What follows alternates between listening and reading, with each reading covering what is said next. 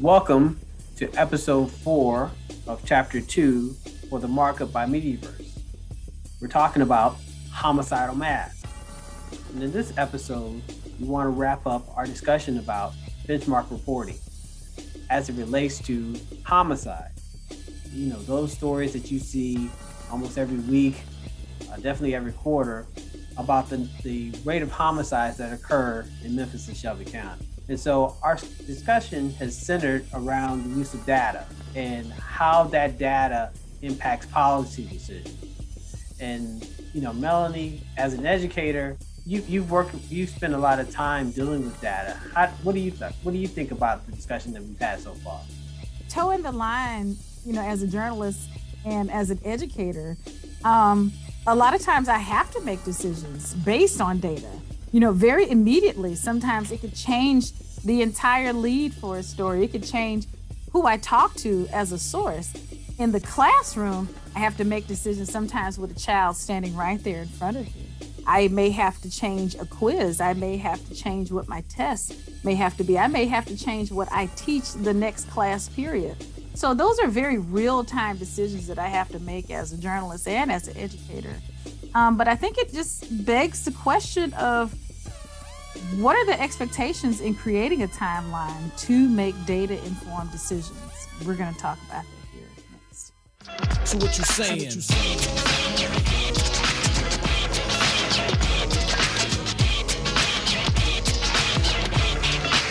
So, what you saying? I think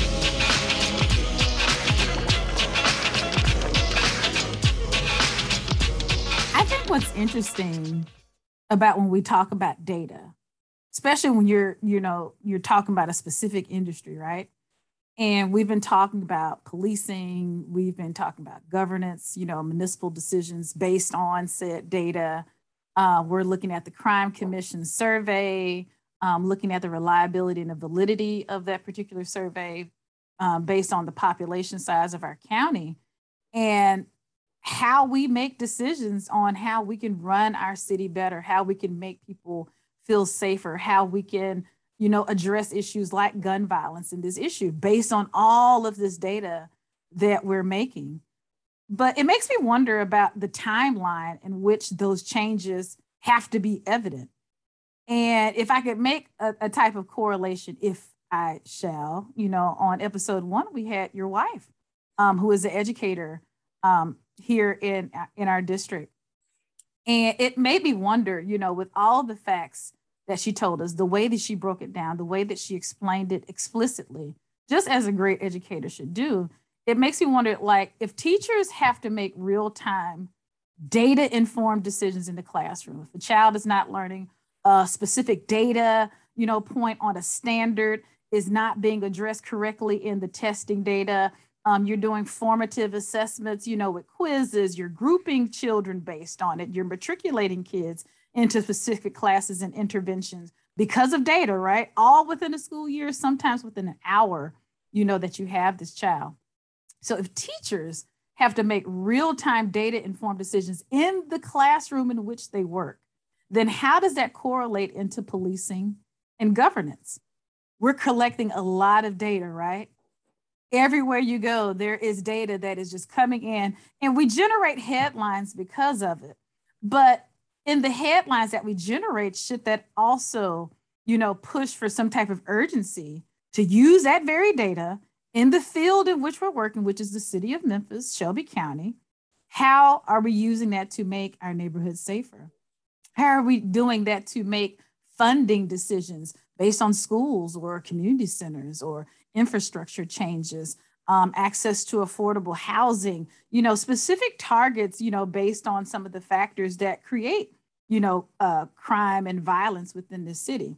So if teachers have to do it sometimes within a class period, what should be the level of expectation that we give law enforcement and municipalities to make those same type of decisions? I think what we see throughout the year and they, it tends to pop up when you have sort of the benchmark reporting that we're talking about here right. in terms of in terms of homicides at least what we see is we, we see a recalibration at certain points of the year where the stories take on the, the persona of the police department is, you know, people being tired of crime. Uh, maybe our departments are overworked.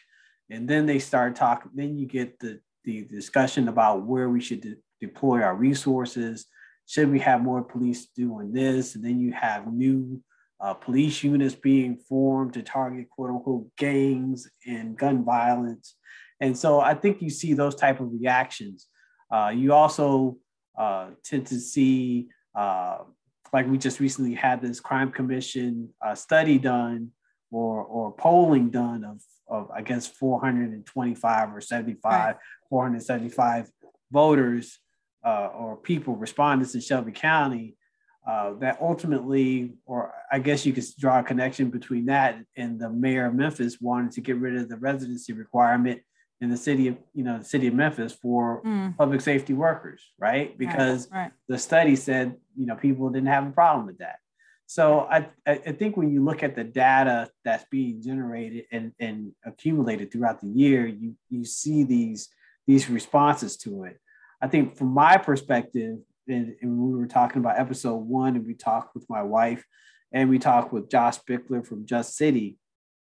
One of the things that we focused on was one that you know the murder rate is never going to be zero, right? And because right. we tend to uh, focus on, or, or, or because our policy seems to originate from position that just one is too many, or you know that that seems to be an awkward place to start when you understand how math works, right? When you understand how the murder rate worked from year to year, maybe there are some population distortions in that number that cause that that that rate to fluctuate beyond the simple number of, of homicides that occur.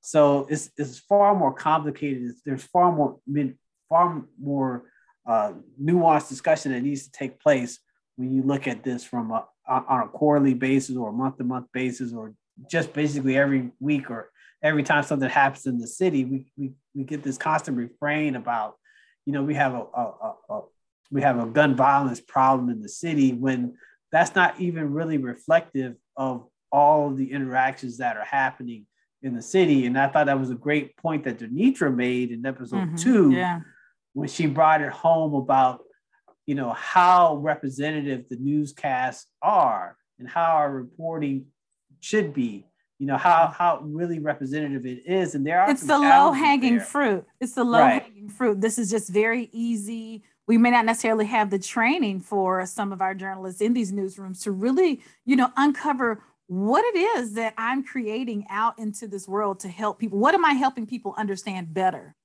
within this. If if our job is to inform, to create a more informed public, then how does this perp walk at the top of my news or on the front page of my newspaper, you know, make me more informed? Or does it just kind of create this, you know, populace of fear, this narrative of fear? Because honestly, if that's all you can do, then I think it speaks volumes in terms of the leadership because now that you have this data, what type of informed decisions can you make if you can address safety? I think some municipalities do a really good job in addressing policing. We need more funding for police. We got to get more police on the street. And they serve a valuable focus. They do outreach and all of that. But if our only silver bullet to addressing crime in the city is by more policing, more visible policing,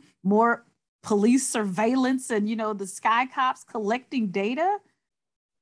Okay, so then what? and, and then what? So it really doesn't create the chain reaction that they think is the solution. We've been policing and saying that we've been tough on crime for decades now. And, and, nothing is really changing the situation to make these communities feel safer. And I don't think the you know, the little over 400, you know, uh, survey respondents can really determine that. Like, how is that representative across zip codes? Because if we're based on on that data, 75% of the respondents say they feel safe.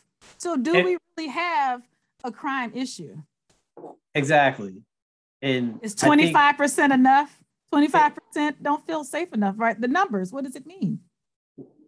I, I think that's a great point. And one of the other things that Anitra mentioned to, to piggyback on that is that it's difficult when you have these stories, these benchmark stories, it's difficult to uh, sometimes have a pushback within the story because these are the type of stories that perhaps journalists need in order to uh, brandish a relationship or, or bolster a relationship with the with MPD, right, or with the police department. So if they don't do these type of stories, if they don't get these storylines across, then they may not get a call back from from the police department or they may you know they may get to a story late so you see that sort of transactional journalism that occurs and it, it definitely happens in some you know in some cases where you see that sort of okay i'm not going to raise quite real questions about the data that's being presented here but i'm just going to give it to the people and attribute it to the police and that's just basically a one source story when that's really not what we need. We need proper context. And right. you know, to, to, fold into episode three, where we brought DJ Shingles, who was a former uh, Southaven police police officer, and now, you know, he heads a, a, a foundation called the Bridge Initiative, which aims to teach people or, or bridge the gap between the community and the police. And what he was saying was that, you know, even in those stories, and when you have those stories, it doesn't really help police in terms of what they do overall because it paints a picture that this is the only thing that police do and is not the only thing that police do handling these type of issues may be a small fraction of the work that they do. And there's a lot more that goes on. There's a lot more nuance that goes on into these homicide investigations that that occur. And so you know that that alone got me to thinking about well what if we really learned about when we talk about a crisis, you know, the homicide rate to me is not a crisis as compared to the COVID 19, which is what right. we talked to. Such a great know, point. That was yeah, it's, it's, it's, nothing like, it's nothing like, you know, it's nothing like COVID 19.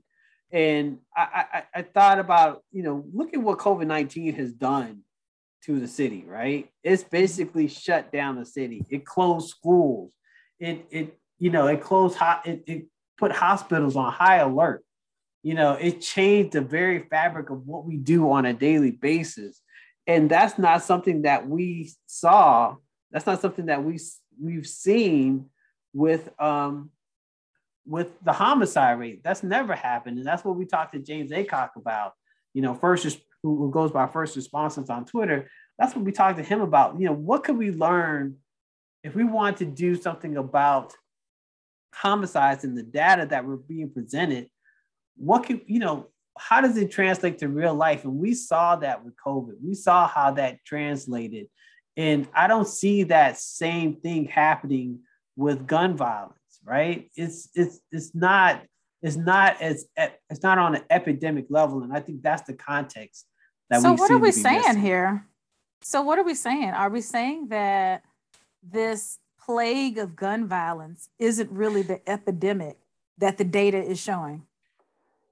I, I think that's I think that's presented. exactly I think that's exactly what we're showing. I, I, there's there's two things. One, I think that the numbers exist and the and the way that we report on crime, we take it from a position of we're trying to warn people so they can so they can take um, be more cautious in their steps and their actions in the city. So we're coming from a position of warning people. But at the same time, taking that position also increases the paranoia in the city to levels that that don't need to happen.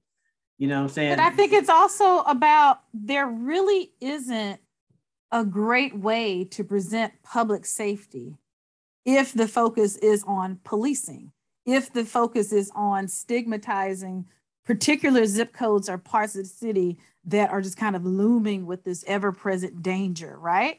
But what is a public safety message? If we know that certain crimes have happened, say, for instance, we have police data saying that, you know, there has been a higher incident of gun violence in 38104, which is Midtown, right? So, what would the public safety message be? Would you tell people to not go out after seven o'clock or sometime between six o'clock and 11 o'clock because that's when those crimes happen. Like, what is the public safety message that is data informed? The same level of expectation that we have for educators, right? That are paid by taxpayers' dollars, that are also paying for programs when it comes to public safety and policing. Why isn't the expectation that you have this data? How is it informing public safety? how are you making for a more informed population because of that data? If, if we understand Does the that data, make sense? no, it makes perfect sense. So if we look at the data that we have, we know that the vast majority of homicides occur, they're not random. These are not serial killers. These are not, you know, people just targeting people on the streets. Most of the people who are involved in homicides and become homicide victims, there, there's this, the, the person who committed the act is someone that they know, right? So we sure. know that if, if, there's a so if there's a public safety message, it is to watch your circle. It's to watch who you deal with. It's to watch who you have argument with. Because so Richard, so let me let me just let me just take it home then. So if that is the case, and we know that, right? Is this just regular human behavior? This isn't an ec- epidemic. Is this just human behavior. Exactly. It is. Watch who it, you're hanging out with. Be careful of your surroundings. It is, it is clear. Is gun violence. Re- gun is, violence is a red herring for what? It's it's a red herring for being afraid of the people who are living in the city. That there's a constant fear that there may be gangs, there may be young people who are rising up to take over the city, and the and the the data does not show that, right? And so I think what this data does, it dehumanizes the very people in the city. These are common interactions. People can get upset, things that happen, accidents occur. There may be some intentional, you know, there's domestic violence that occurs every day and it can escalate to a point to where someone loses their life. But these are common everyday interactions that happen because that's life, right? These are these are this is humanity, you know, uh, you know, acting out in front of us.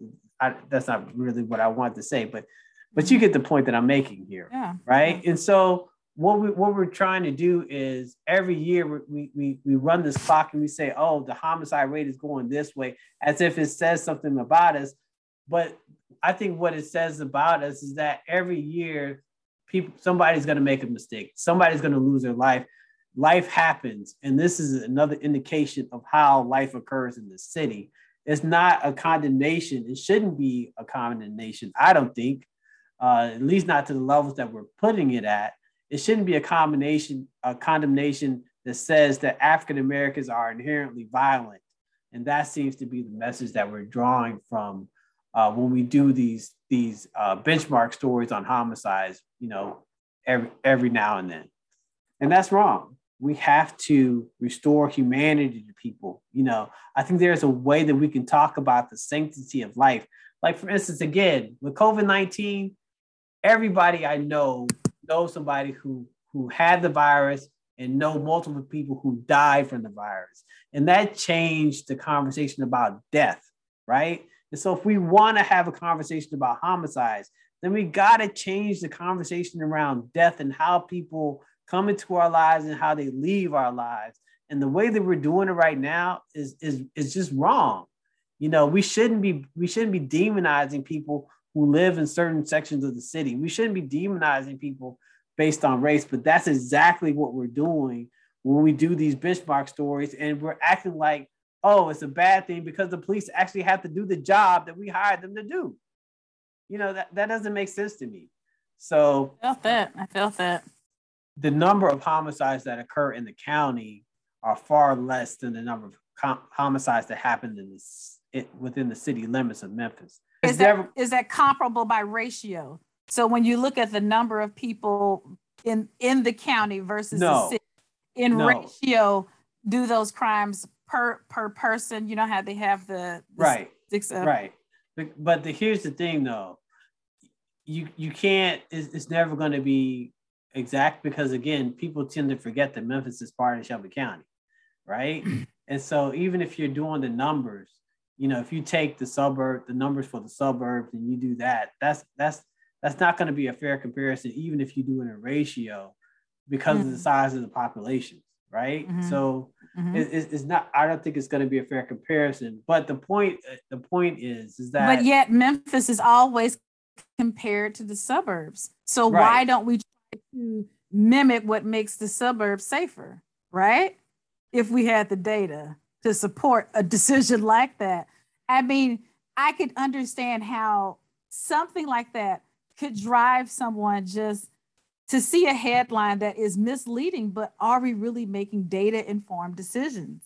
If we're always comparing and contrasting between life in the city and life in the county, because even when people say the county, it doesn't include Memphis in that narrative. When people say the county here in Memphis, they're always referring to Bartlett, Cordova, Arlington, Germantown, Collierville. That's the county. It's almost as if Memphis is DC.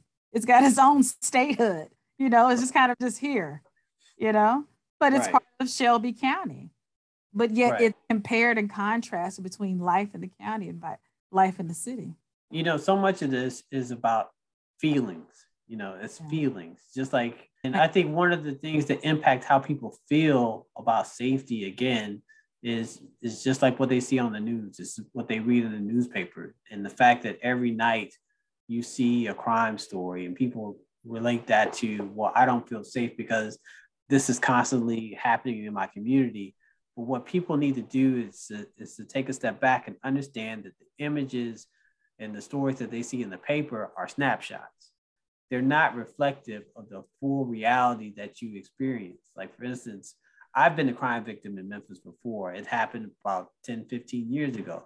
But in the in the span since then, you know, that that, that doesn't dominate who my, my existence in Memphis. I've had more good days than I've had bad days in Memphis, right? My reality in the city is not depicted on the newscast that I as I see it. You know, so I think one of the things that we can do to help when we talk about the feelings of safety is for for local media for outlets to continue to do more work to contextualize crime stats but also to help people understand that that's not the full narrative in the city you know but going back to a point that you made earlier about journalists not wanting to you know tarnish their relationship with the police and may not necessarily have access, but wouldn't that push them to investigate more? You know, I always feel like a hungry journalist is the one that always wants to know more. And if you're shut out from that, then a good journalist is going to want to know why am I being shut out? And I think it may actually be good for journalists to lose that access. Not to say that it makes it easy, because I've been there, right? But at the same time, think about the level of reporting. Think about the less of a frequency of those, you know, perp walks or front page misleading, you know, uh, data stories that may not necessarily be the full perspective. It would probably lessen our saturation of crime reporting. I say, why not?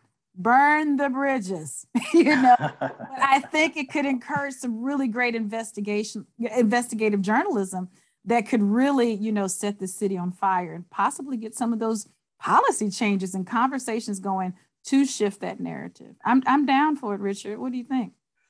I think you're right, and I think we've I think we've seen I think we've seen some good journalism that's happened recently oh, yeah. that question that raised questions about the efficacy of some of the policy, uh, I guess the policy decisions that have been made and how money has been spent, and I think that gives people uh, more context for what how the city is approaching the crime issue.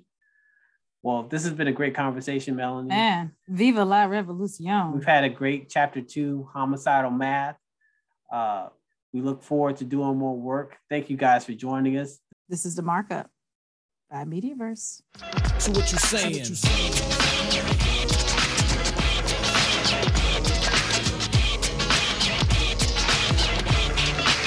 So what you saying?